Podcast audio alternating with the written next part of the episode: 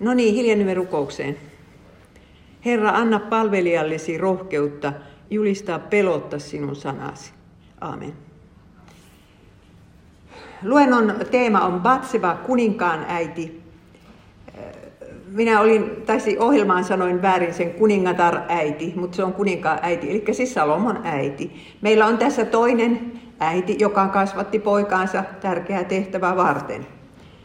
Ja tämä Patsepahan oli kahdesti naimisissa. Ensimmäinen avioliitto oli Heettiläisen Uurian kanssa. Ja Uuria oli tosi hyvä mies, niitä raamatun parhaita. Patsepa sattui asumaan kuninkaanlinnan naapurissa. Enkä usko hetkeäkään, että yksi asuu. Tietysti mies oli siellä, mutta tällä hetkellä se oli sodassa. Oletan, että Anoppi oli siellä, jos se oli elossa. Jos ei ollut, niin joku muu sukulainen. Ei siellä naiset yksin siihen aikaan asunut. Ja Batsepa oli tietysti kaukaa ihailut tuota kuningasta niin kuin joka ikinen Israelin nainen. Kun Davidhan oli ihana mies. Hän oli, hän oli komea, hän oli rohkea, hän oli hyvä sotilas, hyvä äh, äh, laulamaan ja soittamaan, sävelsi niitä psalmeja ja, ja siis kaikin puolin ihana.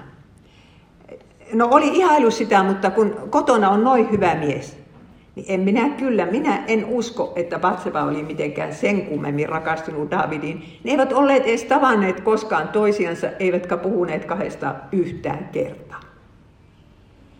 No niin, Batseba oli ehkä noin parikymppinen, koska hänellä ei ollut vielä lapsiakaan, hän oli nuori rouva. No minkälainen tämä Uuria sitten oli? Hän oli heettiläinen, alun perin pakana, kun Kanaanin maahan jäi niitä pakanoita sinne tänne ja näitä heettiläisiä asui sitten Jerusalemissa. Mutta koska hänen nimensä on Uuria, joka tarkoittaa Herra on valoni, niin tietysti hänen vanhempansa oli olleet jo sitten Israelin usko, uskovia ihmisiä. Ja Uurian nimi löytyy Davidin sotasankareiden luettelosta. Niitä on 30, siis, ja Davidilla kun oli suuret sotajoukot, niin nämä oli niitä kaikista parhaita. Ja uskon, että Uuria rakasti ja kunnioitti kuninkastaan, olisi ollut valmis kuolemaan tämän puolesta. No niin, hän sai israelilaisen vaimon, jota rakasti koko sydämestään. Raamattu käyttää hän siitä, tästä suhteesta vertausta, että Patseva oli Uurialle niin kuin köyhän ainoa karitsa. No sitten tulee rappan piiritys. Edellisestä kertomuksesta, missä puhuimme Samuelista, niin on nyt jo kulunut siis monta kymmentä vuotta. Välillä on ollut Saulkin kuninkaana 40 vuotta ja Davidkin on tässä vaiheessa ollut kuninkaana jo 20 vuotta. Ja David alkaa olla 50, on Rappan piiritys. Rappa on nykyisen Ammanin kohdalla, ammonilaisten pääkaupunki. Ja siihen asti David oli aina lähtenyt sotaan, mutta nyt hän ei lähtenyt ja ehkäpä väsytti 50 miestä. Ja siinä vaiheessa sitten David tajuaa, että nuoruus on mennyt ja sitten iskee se 50 villitys. Kiusaus naisten suhteen. Davidilla oli seitsemän vaimoa tai mahdollisesti enemmänkin. Ja vielä sivuvaimot päälle. Parikymmentä lasta. Ja Mooseksen laki kuitenkin opettaa sitä yksi ynnä yksi on yksi. Ja, ja siellä sanotaan ihan selvästi, että kuninkaalla ei myöskään saa olla lukuisia vaimoja, ettei hänen sydämensä luopuisi Herrasta. Ja David oli tosi uskovainen mies. Se oli niin uskovainen, että kun sillä oli mahdollisuus tappaa vihollisensa Saul kahteen kertaan, niin hän sanoi, että Herra varjelko, minä en satuta kättäni Herran voideltua. Hän leikkasi Saulin viitan liepestä salaa kappaleen niin siitäkin jo omatunto koputti.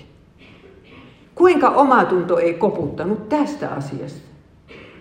Sen takia, että kulttuurin vaikutus seksuaalielämään on järkyttävän suuri. 30 vuotta sitten tavallinen uskovainen ei ollenkaan ajatellut, että kristitylle olisivat homoliitot mahdollisia. Jos joku oli homo, niin hän eli selipaatissa niin kuin me sinkutkin eletään. Ja, ja sitä piettiin silloin, ei kukaan voinut kuvitella, että tässä tulee joku muutos. Mutta nyt kulttuuri on sellainen, että kyllä painostetaan tässä kristittyäkin muuttamaan käsityksensä tästä asiasta. Ja koska maailmassa ei tuohon aikaan ollut varmaan yhtään hallitsijaa, jolla olisi ollut vain yksi vaimo. Niin Daavidille tuli vaan mieleen, että no, jos kerran muilla, niin kyllä minullakin. Ja kyllä siinä oli niihin profeettojenkin vika. Profeettojen olisi pitänyt sanoa, ja pappien, että, täm, että tä, näin täällä raamatussa lukee. No niin. Sitten tulee Daavidille kohtalon hetki. Tähän asti hän on jättänyt toisten miesten vaimot rauhaa.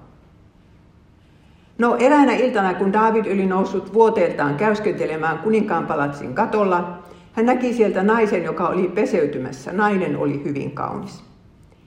No, hän näkee sen sieltä. Ei voi mitään, sattuu näkemään. Varmaan on kuutamo ja, ja tuota, nainen on, tietää, että ei siellä pienessä talossa voi pestä itseänsä. Ottaa pimeeseen asti, että pääsee peseytymään. Ei varmasti arvaa, että joku on siellä häntä kahtomassa. Just sinä yönä kuninkaan uni pakenee hänen silmistänsä. Ne, jotka väittää, että Patsepa oli viettelystarkoituksessa tuossa, niin ne on kyllä väärässä. Ja no, David laittaa kysymään, kuka se on. Ei siis edes tiedä, kuka se on. Käy ilmi, että nainen on hänen upseerinsa vaimo. No tässä vaiheessa Davidi olisi pitänyt ajatella, että nyt minä, tähän minä pysähdyn. Mutta eipä pysähtynytkään. Himo oli jo herännyt. David ei painut tätä kiusausta, vaan käski mennä hakemaan sen rouvan sieltä palatsiin. David lähetti sananviejiä noutamaan naista ja tämä saapui hänen luokseen. David makasi hänen kanssaan, sitten nainen palasi kotiinsa. Minä olen ihan vissi, että se, se luuli, Patsepa Parka luuli, että nyt on jotakin uutisia Uuriasta keskellä yötä. Koska Davidia pidettiin niin hurskaana miehenä, että varmasti hän jättää toisten vaimot rauhaa. Niin en usko, että Batsevan pieneen mieleen nousi, että minkä takia hänet sinne on kutsuttu. Ja minkä takia hän ei sitten huutanut, puru ja potkinut. Sen takia, että kun on tuommoinen kuningas tuossa ja se rupeaa, rupeaa niin kuin tuolla lähentelemään, niin siinä on jotenkin naisparka-aseton. Myöntäkää pois, jos se on se koko maan niin kuin ihanin mies. Ja se on, tämä on ihan sama juttu kuin että rippipappi viettelee rippikoululaisensa. Ei siinä kysytä, että mitä se rippikoululainen teki. Se on papin syytä. Ja niin se oli Daavidin syytä. Ja kun Herra ottaa tämän asian käsittelyyn, niin ei hän lähetä profeettaa Patsepan luo kuin Daavidi. Ja tämä nyt on tämä Me Too-kampanjan niin kuin oikein loistoesimerkki. Minä en oikein joka kohdalta sitä kampanjaa kannattanutkaan, koska siinä syyttömiäkin leimattiin, mutta, mutta siis just tämä, että miehet saa kähmiä, jos niillä on asemaa miten tahansa, ketä tahansa. Jos tämä MeToo-kampanja sai sen homman vähenemään, niin hyvä on. No tämä on nyt sitten se Daavidin omatunto, joka oli syyttänyt häntä David, tuota, Saulin viitan liepeen leikkaamisesta. Mitäs omatunto sanoo sinä iltana? Ja entäs muina iltoina? Siinä meni vuosi, ettei omatunto sanonut mitään. Siitä näette, että ihminen voi paaduttaa oman tuntonsa. Hurskas ihminen, kun tulee kiusaus kohdalle. Ja meidän on turha luulla, että me ollaan kiusausten yläpuolella. Kella on seksi, kella on rahaa, kella on mikäkin. Mutta kiusauksia tulee, tai sitten katkeruus vielä vanhalla iällä. Ja, ja Patsepa raukka palaa, palaa sinne Anopin luokse, mitä se ajattelee ja sanoo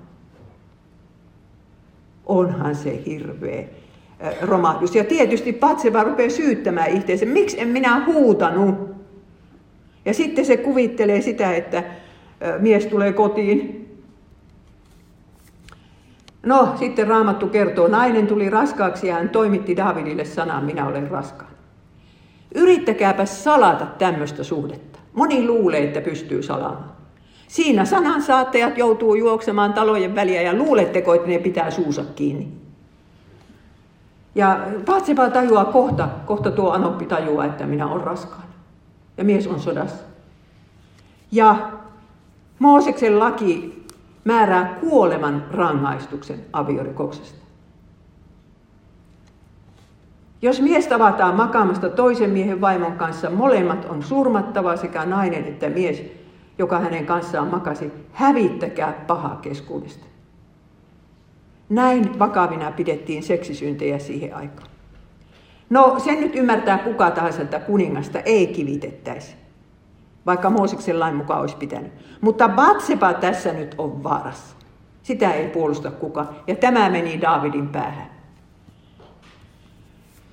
Ja sitten David koitti peittää syntinsä. Jos hän sinä iltana olisi heittäytynyt polville ja sanonut, että minä tein väärin, niin hänen olisi, ei olisi tarvinnut tehdä tätä toista syntiä, joka oli vielä pahempi. Sitten David lähetti Joabille sotaväenpäällikölle käskyn. Lähetä luokseni heetiläinen Uuria. Joab teki. Ja kyllä siinä mahto Uuria miettiä, että minkä takia minut kututaan Jerusalemiin. Ei kun ketään muita ei kututa. Mikä tässä nyt on takana? Ja sitten kun hän saapuu Jerusalemiin, niin, niin David tietysti olettaa, että hän heti paikalla menee sen kauniin vaimonsa luokse. Mutta eipä menekään. Jää nukkumaan kuninkaallinnan pihalle palvelijoiden sekaan. Ja kun David kysyy, että no miksi et sinä mennyt kotiin, niin Uuria vastaa 2 Samuel 11.11. 11. Liiton arkku ja Israelin ja Juudan miehet asuvat teltoissa, ja herrani Joab, sotapäällikkö, ja hänen miehensä ovat ulkona leirissä. Menisinkö minä kotiin syömään, juomaan ja makaamaan vaimoni kanssa? Niin totta kuin sinä elät, sitä en voi tehdä. Minä en tiedä, oliko jo tämä Uurian kuulu jotakin juoruja. Vai oliko hän vaan niin lojaali, että kun kerran muut ei päässyt kotilomalle, niin minä en kotiin mene. Ja David yrittää vielä sitä konstia, että hän juottaa sen miehen humalaa.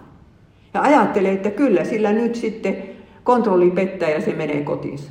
Mutta eipä mene. Ja miltä Batsebasta tuntui, kun hän tiesi, että mies on tullut, tullut Jerusalemiin, mutta ei tule häntä kahtomaan. Kyllä siellä Batsevankin päässä pyöri ajatus, että nyt se on kuullut jotakin. Ja nyt tällä tavalla Davidista tulee murhaaja. Seuraavana aamuna David kirjoitti Joabille kirjeen ja lähetti sen Uurian mukana.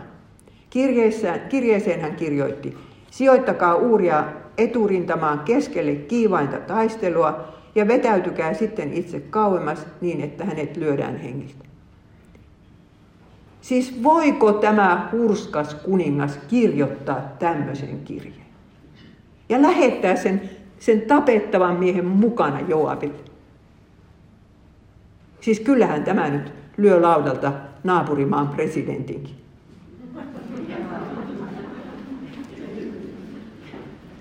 Ja, ja no, siinä ollaan rappaa piirittämässä ja käsky on käynyt, että niin lähelle muuria ei saa mennä, että se nuolen kantaman päähän. Ja nyt sitten Joab komentaa tuo Uuria raukan siihen nuolen kantaman päähän. Ja minä luulen, että siinä vaiheessa Uuria tajus, että hänet on petetty. Hän taju, varmaankin tajus, että kaksi ihmistä, jota hän on rakastanut elämässä yli kaiken, kuningasta ja vaimoa, ne on nyt hänet pettäneet. Ja luultavasti miehen mieleen tulee ajatus, että ei tässä kannata enää eläkään. Minkä takia minä eläisin? Jos joku teistä on näin perusteellisesti petetty, niin se on kyllä, se on kyllä semmoinen petos, josta hyvä kun pääsee yli. No sitten pidetään hautajaiset ja suruaika äkkiä, lyhennetty suruaika ja sitten David kutsuu Batseban äh, hoviinsa. En mä tiedä, pidetäänkö siellä jotkut häät, vähän epäilen. Mutta hoviin se Batseba nyt muuttaa sitten ja juorumylly pyörii, pyörii Jerusalemissa. Herran viholliset iloitsevat. Herran viholliset aina iloitsevat, kun voivat sanoa, että ei nuo uskovaiset ole sen kummempia kuin muutkaan, Päinvastoin ne on vielä pahempia. Ja tämä oli tilanne. Ja jättääkö Jumala sen tähän? Moni aviorikkoja luulee, että se jää siihen, mutta kun se ei jää siihen. No niin, mitä sanoo Uurian sukulaiset hei näistä häistä? Saattaa siinä jonkunlaiset epäilykset mieleen nousta. Ja tämä nuori nainen, joka oli ollut yhden miehen suuren rakkauden kohde, nyt on siellä haaremissa. Hän on siellä se pahnan pohjimmainen, jota kukaan ei sinne halunnutkaan. Kenen kanssa se viettää siellä seuraa? Ei, aikaa. Ei ainakaan Davidi. Luuletteko, että se kuningas joutaa siellä hyysäämään yhtä naista? Vanhimmat vaimot ovat jo Batseban äidin ikäisiä. Ja kaikki katsovat karsaasti, ei tänne nyt olisi tarvinnut enää uusia naisia tulla, koska sen yhden miehen pitää jakaa se huomionsa kaikille näiden naisille. Sitä vähemmän muut saavat. Että aina haaremissa käydään tämmöistä missikilpailua ja mustasukkasta kilpailua sen yhden miehen suosiosta. Plus siitä, kenenkä poika tulee seuraavaksi kuninkaaksi. Koska pelätään sitä, että entäs jos se tappaa kaikki veljensä sitten, kun se tulee kuninkaaksi. Yksi plus yksi on yksi, se olisi ollut niin paljon parempi elämä Patsepalla. No sitten syntyy Simea. Ja tietysti rakkaus lapseen täyttää Patsepan sydämen. Ja lapsen hoitaminen on lohtuna siinä kurjuudessa. Ja nyt kun lapski on jo syntynyt, eli siitä aviorikoksesta on nyt jo vuosi mennyt, niin sitten vasta Herra lähettää Naatanin Davidin luokse. Hän ei ollut lähettänyt sitä ennen. Hän tajusi, missä vaiheessa David sitten niin suostuu kuuntelemaan tätä kertomusta. Ja, se, ja äh, Naatan mukaan tulee tuomari eteen, kun David oli nyt sitten se, se tuota, korkeimman oikeuden tuomari. Ja hän kertoo, että Israelissa tapahtui tämmöinen juttu, minkä tuomion sinä langetat. Yhdellä miehellä oli vain yksi karitsa, se rakasti sitä kauheasti ja lapset sitä hellittelivät ja nukkuvat sen vieressä. Ja naapurissa oli mies, jolla oli sata lammasta, mutta kun sille tuli vieras, niin se jollain tekosyyllä on mukaan velkaa tai jotakin, otti sen yhden karitsan ja teki siitä ateria ja söi sen. Minkä tuomion sieltä tästä langetat? David suuttuu ja sanoi, että se mies on kuoleman oma, koska hän ei sääliä tuntenut. Ja, ja Naatan sanoi, että sinä olet se mies. Tämä oli Davidin elämän ratkaisevin hetki. Hänen edeltäjänsä Saul oli tässä tilanteessa sanonut sen väärän sana, mutta. Mutta David ei sanonut mutta. Mutta kun Naatan ei lopettanut, hän vielä luettelee siinä, että mitä seurauksia siitä synnistä tulee. Miksi olet halviksinut minun sanani ja tehnyt sellaista, mikä on minun silmissäni paha? Heettiläisen Uurian olet lyönyt miekalla, olet tappanut hänet ammonilaisten miekalla ja hänen vaimonsa olet ottanut vaimoksesi. Niinpä miekka ei tule milloinkaan väistymään suvustasi, koska olet halveksinut minua ja ottanut vaimoksesi heettiläisen Uurian vaimon. Rakkaat sisaret, tästä asiasta ei kirkossa saarnata, että synnistä tulee seuraukset. Kaikista synneistä tulee seuraukset. Aina tulee onnettomia ihmisiä. Ja Davidin synnistä tulee niin kauhea seuraus, että hänen suvussaan ruvetaan tappamaan toinen toisia. Siinä käy niin, että ensimmäinen kuolema, siis murha on, kun veli tappaa toisen. Oliko Davidin sitä kivaa katella? Eiköhän tullut mieleen, että kun olisin sinä yönä jättänyt sen aviorikoksen tekemättä. Ja tästä ei varoiteta meidän aikana ollenkaan, sitä vaan esitetään, että joo, aloitat vaan uuden suhteen ja ei siinä mitään seurauksia tule. No niin, ja se jatkuu tämä ennustus vielä niin kamalalla tavalla, että sinä teit tekosi salassa, mutta sinun omasta perheestä nousee henkilösisäinen poika, joka tekee sen saman synnin kirkkaassa päivän valossa sinun vaimoillesi. Ja sehän tapahtui, minä nyt en sitä jouda kertomaan, mutta sehän kyllä sitten tapahtui. Mutta tämä on se Daavidin elämän ratkaiseva hetki. Silloin kun Jumalan sana osoittaa teille, että te olette tehneet syntiä, niin, ja minulle, niin puolustaudummeko me sanomalla, että mutta. Se toinen aloitti. Taikka suurella rakkaudella on aina oikeutuksensa. David ei sanonut sitä mutta. Silloin David sanoi Herralle, olen tehnyt syntiä Herraa vastaan. Piste. Ja tällä lauseella David tarkoitti, että minä olen ansainnut sen kivityskuoleman. Ja Naatan vastasi heti perään, ei mitään katumusharjoituksia tarvinnut tehdä. Herra vapauttaa sinut tästä synnistä, eikä sinun tarvitse kuolla. Ja se vapauttaa sana on hebreaksi siirtää pois. Herra siirtää pois sinun syntisi. Ja nyt raamatun lukija kysyy, minne se sitten siirretään. Katso Jumalan karitsa, joka ottaa pois maailman synnin. E- eli Jeesuksen päällehän se siirrettiin. Ja onneksi se on se paikka, minne näitä syntejä voi siirrellä tänäkin päivänä. Ettei meidän tarvitse niitä, niitä iankaikkisia seurauksia kantaa, vaikka elämään tulee kaikenlaista, mutta, mutta kuitenkin, että, että se rangaistus, pääasiallinen rangaistus on Jeesuksen päälle siirretty. Ja sitten vielä se Naatan jatkaa, ei vieläkään lopeta. Mutta koska sinä tällä teolla olet saattanut Herran viholliset pilkkaamaan häntä, niin se poika, joka sinulle on syntynyt, on kuoleva. Se pikkusimeä, se patseva elämän ilo. Yhden viikon eläjä kituu, äiti istuu siinä sängyn vieressä ja David makaa äh, paljaalla lattialla sen viikon. Eikä syö eikä juo. Pyytää ja rukoilee, että Herra anna sen lapsen elää. Mutta sitten lapsi kuolee ja Batseba on lohduton, niin sitten kerrotaan näin, että David lohdutti vaimoaan Batsebaa. Hän meni tämän luo ja makasi hänen kanssaan ja vaimo synnytti pojan, joka sai nimekseen Salomo. Niin, tämmöinen poika syntyi ja, ja miten ihmeellinen tämä kertomus nyt on.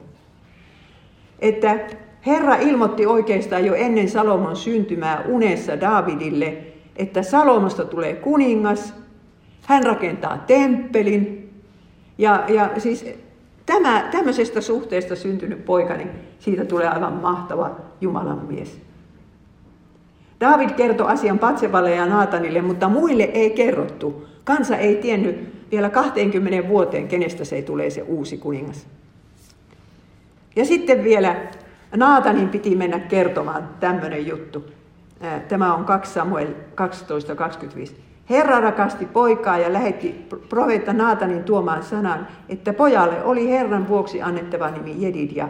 Jedidja tarkoittaa Herran lemmikki. Ja tämä on nyt sitten kyllä tosi ihana asia. Koska sinäkin voit ajatella omasta lapsestasi, että hän on Jedidja, Herran lemmikki. Ja Herra rakastaa sitäkin lasta, joka ei-toivottu. Minä katsoin ihan kammottavan dokumentin Yle Areenasta tällä viikolla.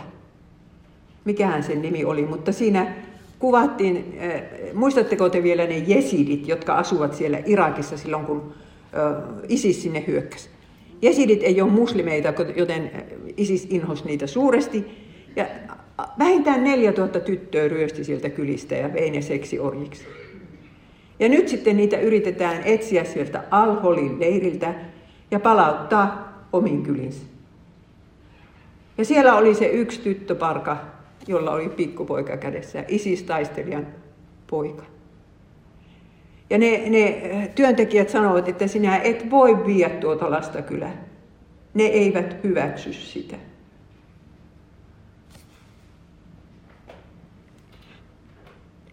Se oli ihan kauheita kahto, kun se lapsi otettiin siltä tytöltä. Ja minä ajattelin sitä, että jos nu, jos nu olisivat kristittyjä, niin ne tietäisivät, että tuolla lapsella on sama ihmisarvo kuin muilla. Olkoon se kenen tahansa lapsi.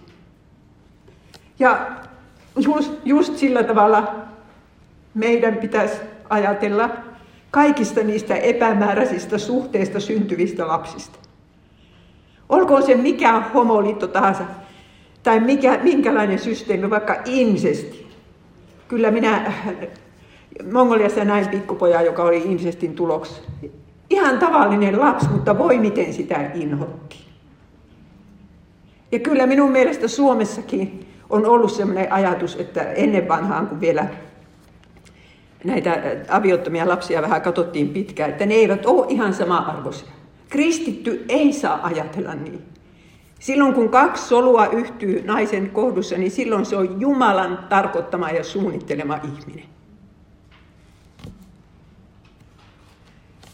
No sitten Patsepa ei ollut syyllinen siihen raiskaukseen, mutta kyllä hän raukka siitä syyllisyyttä kantoi. Kyllä uhrit kantaa syyllisyyttä ja jossittelevat sitä.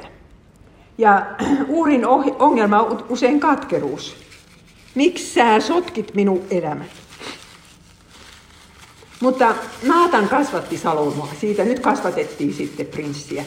Ja se sai kunnollisen uskonnollisen kasvatuksen. Ja minä oletan, että Patsepa oppi siinä sivussa Jumalan sanaa, koska Naatan ja Patsepa esiintyivät yhdessä vielä 20 vuoden kuluttua. Että uskon sen, että, että Patsepa sai sydämensä rauhan ja pystyi jättämään sen raiskauksen ja se uuden elämän ja, ja uuria ja kaiken Jumalan käsiin. Minä oletan tätä siitä, että seuraavasta pojasta tehtiin sitten Naatanin kaima. Olivat vähän niin kuin kiitollisuuden perässä David ja, ja Patsepa sille Naatanille. Ja tässä onkin sitten neljä poikaa, jotka se Patsepa synnytti. Simea, joka kuoli, Salomo, josta tuli kuningas Naatan, sitten Sobab. Mahdollisesti oli tyttäriäkin. Mutta kun uutta testamenttia luetaan, niin Salomo, Salomosta tuli Joosefin esi Jeesus oli niin kuin Joosefin kautta Salomon perillinen, mutta, ja kuninkaan, kuninkaan siis valtaistuimelle tuleva. Mutta koska Joosefin kautta ei mennyt Jeesukseen yhtä ainutta geeniä, ne geenit tuli Marian kautta. Luukkaassa on toinen sukuluettelo, joka meneekin siihen Davidin poikaan Naataniin. Ja sitä yleensä pidetään Marian sukuluetteloon. Ja tähän valintaan sisältyy armo. Davidilla oli loppujen lopuksi 19 poikaa, ja Batsepan poika valittiin. Tämmöisestä suhteesta syntynyt poika valittiin seuraavaksi kuninkaaksi, temppelin rakentajaksi. Ja minä olen sitä miettinyt, että korjaantuko nuo David ja Batsepan välit, tuliko niistä koskaan läheiset? Kun asutaan haaremissa, ei asuta edes saman katon alla, niin, niin ei se nyt oikein hyvältä vaikuta. Se, mutta selvittivätkö ne sen kohtalokkaan yön tapahtumat keskenään niin, että David pyysi anteeksi, anna anteeksi, että minä sillä tavalla sinun elämässä sotkin. En tiedä, mutta Batsipa synnytti neljä poikaa, kun taas kaikki muut vaimot synnyttivät vain yhden. Joka tarkoittaa, että seuraava nainen otettiin sitten aina kohta, mutta Batseban jälkeen ei ilmeisesti enää ketään otettukaan. Että voihan se olla, että tämä jäi viimeiseksi vaimoksi ja että niillä oli kohtalaiset välit. Mutta ei se nyt semmoista ole kuin yksi nainen ja yksi mies yhden katon alla. Ja yhteiset lapset. Mutta ajatelkaapa sitä, että kun Matteus kertoo kuvaa Jeesuksen sukupuun, niin hän, Batseba on Uurian vaimo vielä Uudessa testamentissakin. Matteuksen sukuluettelo sanoo, Obedille syntyi Iisai, Iisaille syntyi David, kuningas Davidille syntyi Salomo Uurian vaimosta. Minkä takia pyhä henki johdatti, että tässä lukee Uurian vaimo? Minä olen tullut siihen tulokseen, että Jeesus halusi maineen palautuksen tuolle Uurialle. Niin hyvä mies, niin väärin kohdeltu. Olkoot vaan nimi Jeesuksen sukuluettelossa.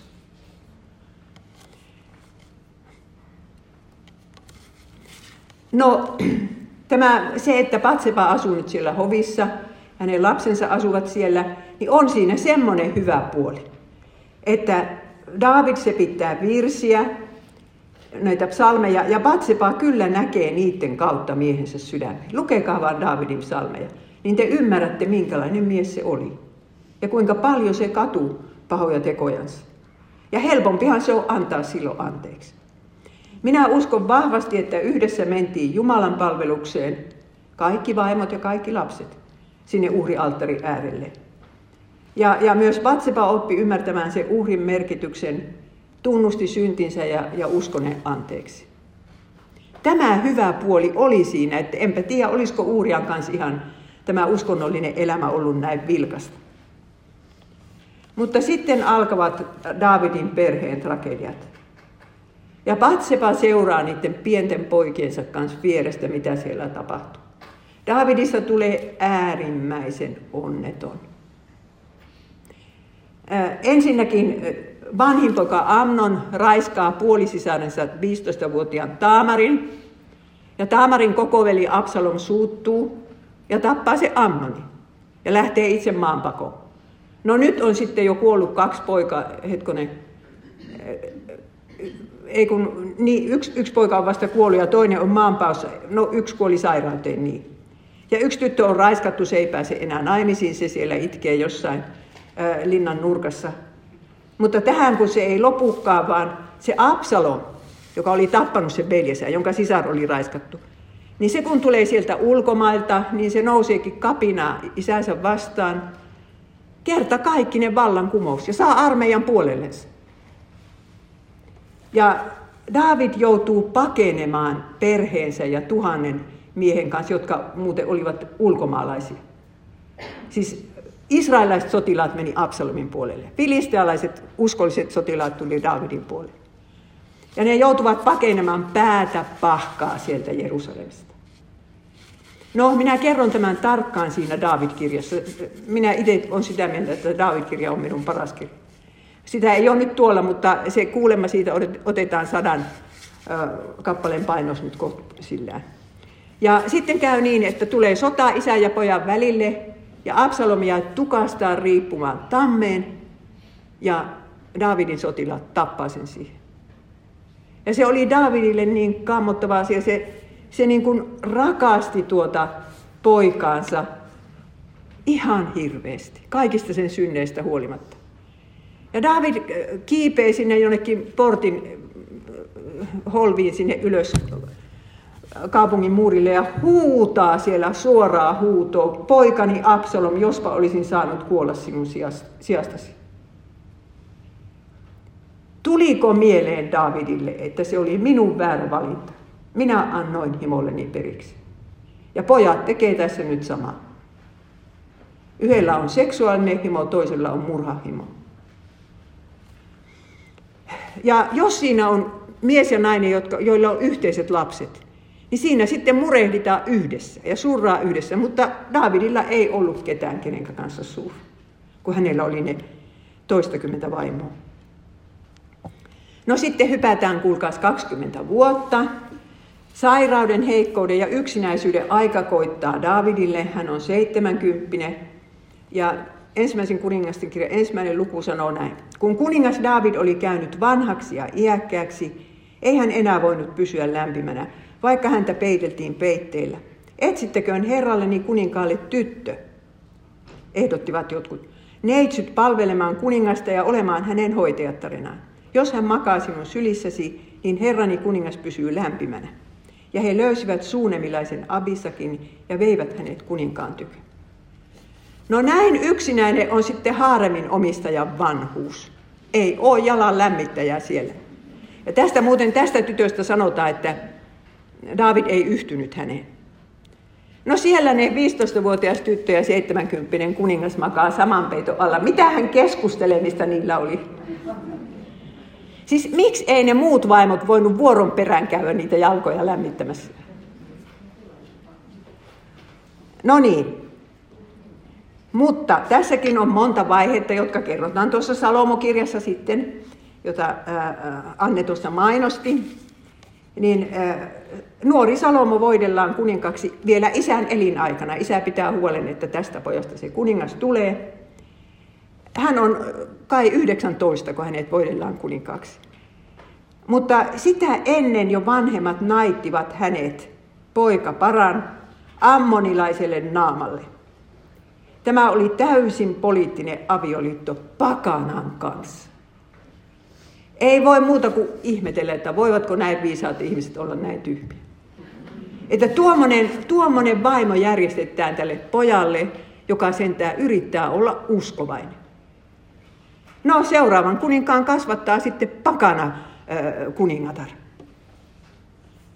Ja siinä, sillä tavalla ensimmäinen sillanpääasema Israelin hoviin tuli pakanoille. Minä en usko hetkeäkään, että naama pakotettiin käymään Israelin Jumalan palveluksessa. Mutta Salomostahan tuli ihana kuningas. Kansa rakasti nuorta ja viisasta kuningasta ja Batseba sai olla hänestä ylpeä. Tämä oli Israelin loiston aika. Elintaso no, nousi kohiste. Ja viisas kuningas, joka todella osaa viisasti hallita, ja niin kuin muistatte sen jutun niistä kahdesta portosta, joilla oli vain yksi lapsi. Ja näin äh, Salomo kunnioittaa omaa äitiänsä. Tämä on minusta siis aivan uskomatonta. Ensimmäinen kuningasten kirja 2.19. Kun äiti tulee käymään poikansa luona valtaistuinsalissa, kuningas nousi istuimeltaan, tuli häntä vastaan ja kumarsi maahan hänen edessään. Sitten hän taas asettui valtaistuimelleen ja myös kuninkaan äidille tuotiin istuin. Patsepa istuutui Salomon oikealle puolelle. Siis maahan asti kumartaa äitinsä edessä.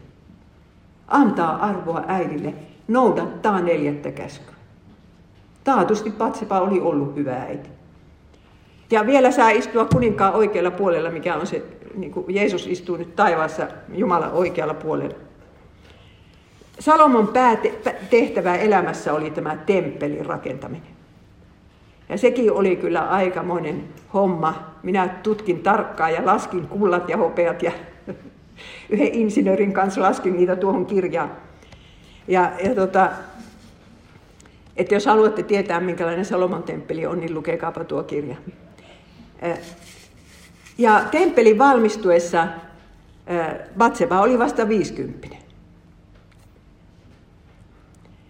Mutta sitten alkaa se surullinen luku Salomo elämässä, kun hän alkaa koota sitä haaremia.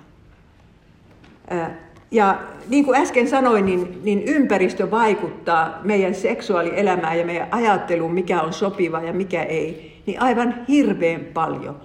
Että muistakaa nyt, rakkaat sisaret, että te katsotte raamatusta, mikä on se oikea ja sallittu seksuaalielämä. Ette lue sitä Hesarista. No, no niin, tämä on sitaatti tuosta kirjasta Valtakunta etsii taistelijoita. Salomo. Kaikilla naapurimaiden kuninkailla oli haaremi. Ehkä Salomo ajatteli, ettei hänen oikeastaan tarvinnut olla mikään tiukkapipoinen fundamentalisti. Käskyt voitiin tulkita toisinkin kuin miten Naatan oli ne tulkinnut. Se tulkinta ei ollut enää tätä päivää. Suomessa kumotaan kaikki kymmenen käskyä sanomalla, että se ei ole enää tätä päivää. Se ei ole enää tätä päivää. Mutta kun se raamatun sana on tätä päivää. Ja näin alko, alkaa monen Jumalan miehen ja naisen alamäki, että kun tulee se kiusaus ja, ja antaa siinä periksi, ajattelee, että ei minun tarvitse olla niin tiukka piponen kuin ne siellä raamattuopistolla ovat.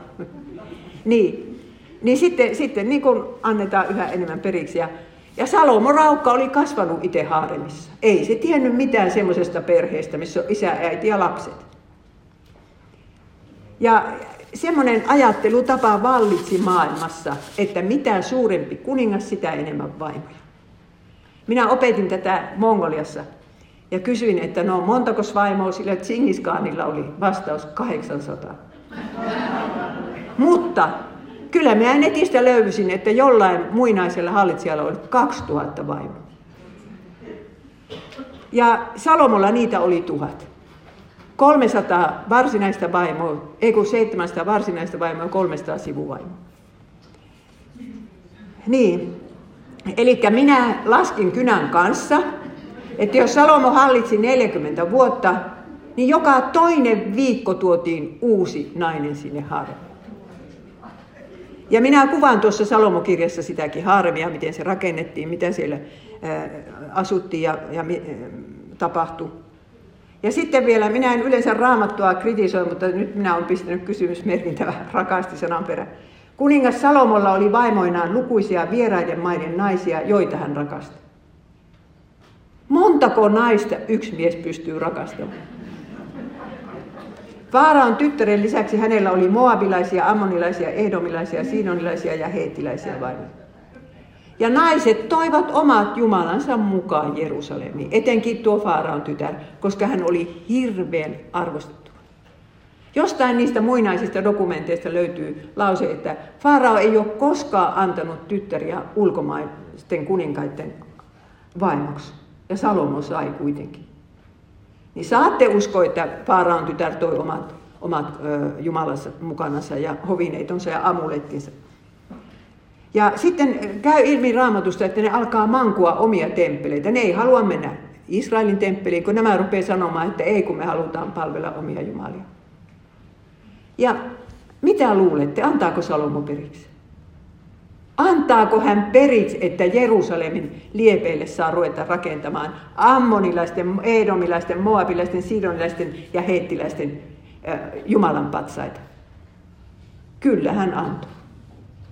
Ne, niitä rakennettiin öljymäelle, josta näkee ihan suoraan Jumalan temppelin. Ja Patseba, kyllähän se Patseba näki, että haaremi laajenee. Jos ei se tätä koko kuvaa nähnytkään, niin ainakin. Ja, ja taatusti suri, että mikä meni kasvatuksessa pieleen.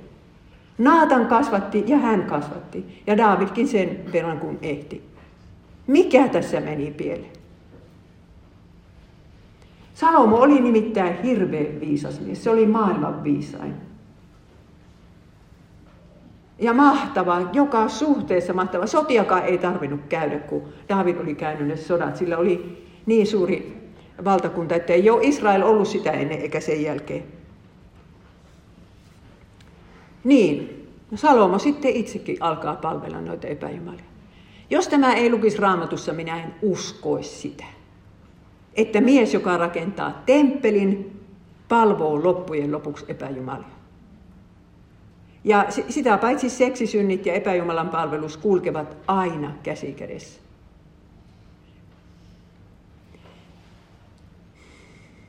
Siis voiko näin käydä kenelle hyvänsä? Miten me voisimme estää tätä tapahtumasta itsellemme ja lapsillemme? Sillä lailla, että älytään edes varoo, rukoillaan joka päivä Isä meidässä, äläkä saata meitä kiusaukseen, vaan päästä meidät pahasta. Ja luetaan raamattua ja hyviä kristillisiä kirjoja ja etsitään itsellemme seurakunta, jossa pappi opettaa oikein. Ja tässä talossahan semmoinen esimerkiksi on. Ja sitten ilmestyy se Herran viha. Herra vihastui siitä, että Salomon sydän oli kääntynyt pois hänestä Israelin Jumalasta, vaikka Herra oli kahdesti ilmestynyt Salomolle ja kieltänyt häntä palvelemasta muita jumalia, hän ei ollut totellut Herran kieltoa. Israel menetti siunauksen. Me kun Annen kanssa tässä yhtenä päivänä syötiin tuossa yhdessä, niin, niin, tota, niin mietittiin sitä, että entäs jos Suomi menettää Jumalan siunauksen?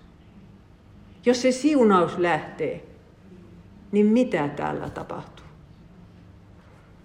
Ja Salomon kohdalla tapahtui just se, että Herra itse nostatti vastustajat sisä- ja ulkopoliittiset viholliset.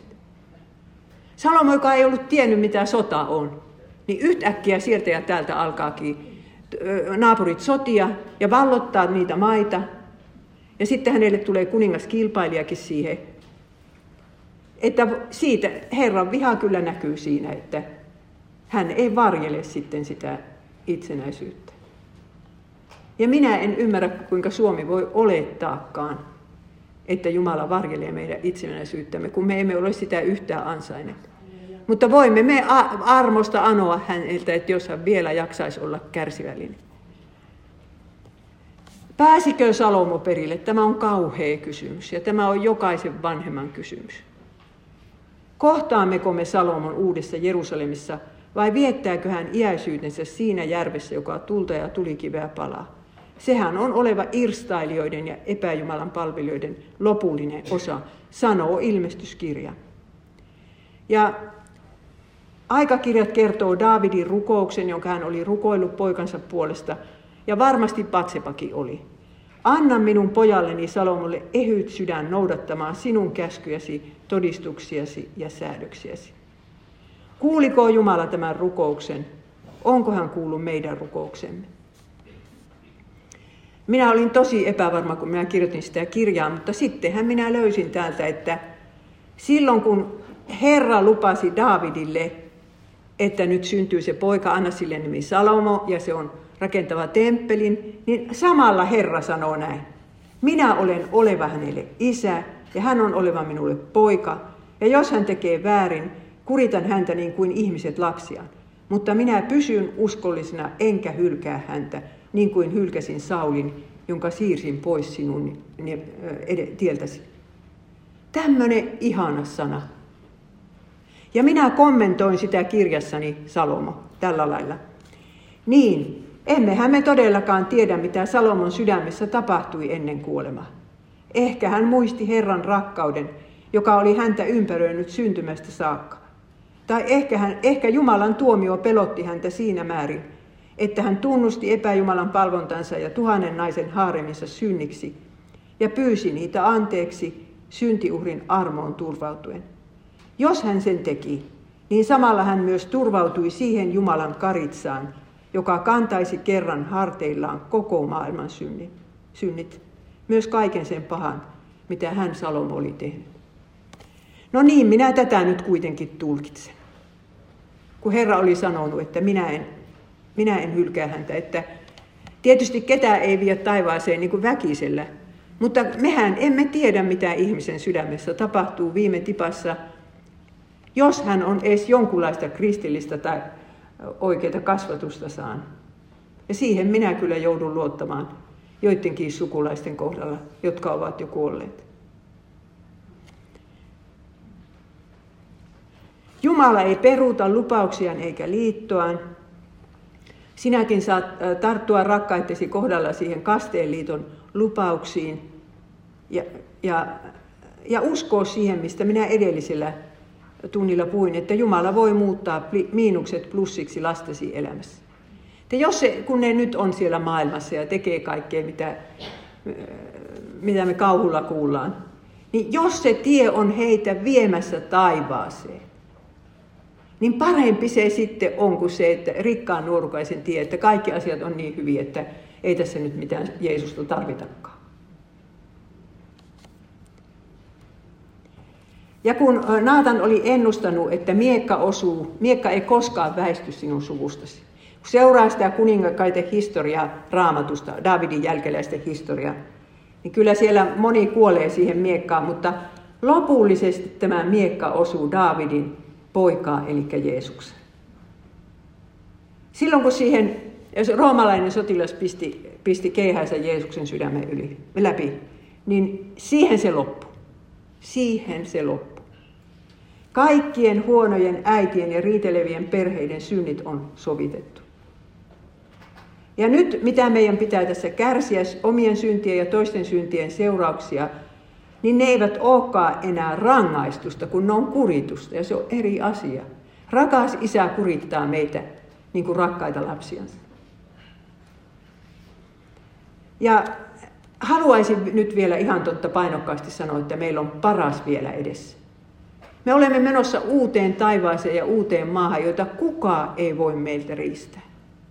Jos elämä on tässä, täällä maan päällä tosi surkeata, meidän elämä ja meidän rakkaittemme elämä, niin jos ne perille pääsevät, niin siellä on kuulkaas aikaa iloita. Ja se on ihana paikka. Sinne ei tarvitse syntejäänkään viedä, että sitten me pystymme rakastamaan oikein, niin kuin täälläkin olisi pitänyt rakastaa, mutta ei onnistunut. Ja Jeesus sanoo kerran, että tässä on enemmän kuin Salomo, tarkoitti itseensä. Voi kiitos Herralle, että Raamatussa on yksi sankari, jonka kaapista ei löydy luurankoa eikä mitään MeToo-kampanjaa sieltä löydy. Jeesus, joka eli oikein, rakasti oikein, kärsi oikein, ajatteli toisia loppuun asti. Niin, tämmöinen kuningas meillä on, ja siitä saamme nyt sitten olla, olla kiitollisia ja kiittää Jumalaa, että me saamme tämmöistä kuningasta palvella. Ei tarvitse palvella noita muita. No tässä on kysymyksiä, mutta ei niitä nyt varmaan ehditä tässä käsitellä, kun on 12 minuuttia, mutta minä vielä kertaan tämän, kun unohdin sanoa, että tuo podcast on siis Spotifyssa kuunneltavissa. Jos kirjoitatte Spotifyhin Mailiksen raamattukoulu, sieltä ne ilmestyy kaikki. Ja joka ei osaa itse oman puhelimensa sitä ohjelmoida, se on helppo juttu, kyllä joku muu se ohjelmoisin. Ja tuota, No niin, ei tästä muuta, mutta tämä uutuuskirja, minä oletan, että sitä saa tilata niin, että jättää tänne tilauksen. Se ilmestyy varmaan ensi viikolla tai sitä seuraavalla. Hintaa en tiedä. Ja sitten nämä muut kirjat, niin tuota, tuosta kymmenen matkaa Mongoliaan. Minähän huomaan tuolta tiskiltä, että se on vitosen. Se oli nimittäin vitosen alennusmyynnin ajan, mutta kun se alennusmyynti loppui ajat sitten. Mutta koska siellä vielä lukee vitonen, niin vaatikaa ostaa se vitosen. Siinä on minun seikkailut Mongoliassa. No niin. Hiljennytään vielä rukoukseen. Kiitämme Herra siitä johdatuksesta, jonka näemme vanhan testamentin ihmisten elämässä. Näemme sinun uskollisuutesi. Näemme myös sen, että sinä olet panhustas Jumala, joka rankaisee synnin. Pyydämme nyt sitä armoa, että, että saisimme pysyä sinun sanassasi laissa ja evankeliumissa koko loppuelämämme ja muillekin sitä, siitä kertoa ja, ja tuoda naapureita ja ystäviä vaikkapa tänne raamattuopistolle sanan kuuloon. Auta meitä tähän ja, ja pyydämme, että sinä lähetät meidän rakkaittemme luo joitakin uskovaisia ihmisiä, jotka tekevät heihin vaikutuksen.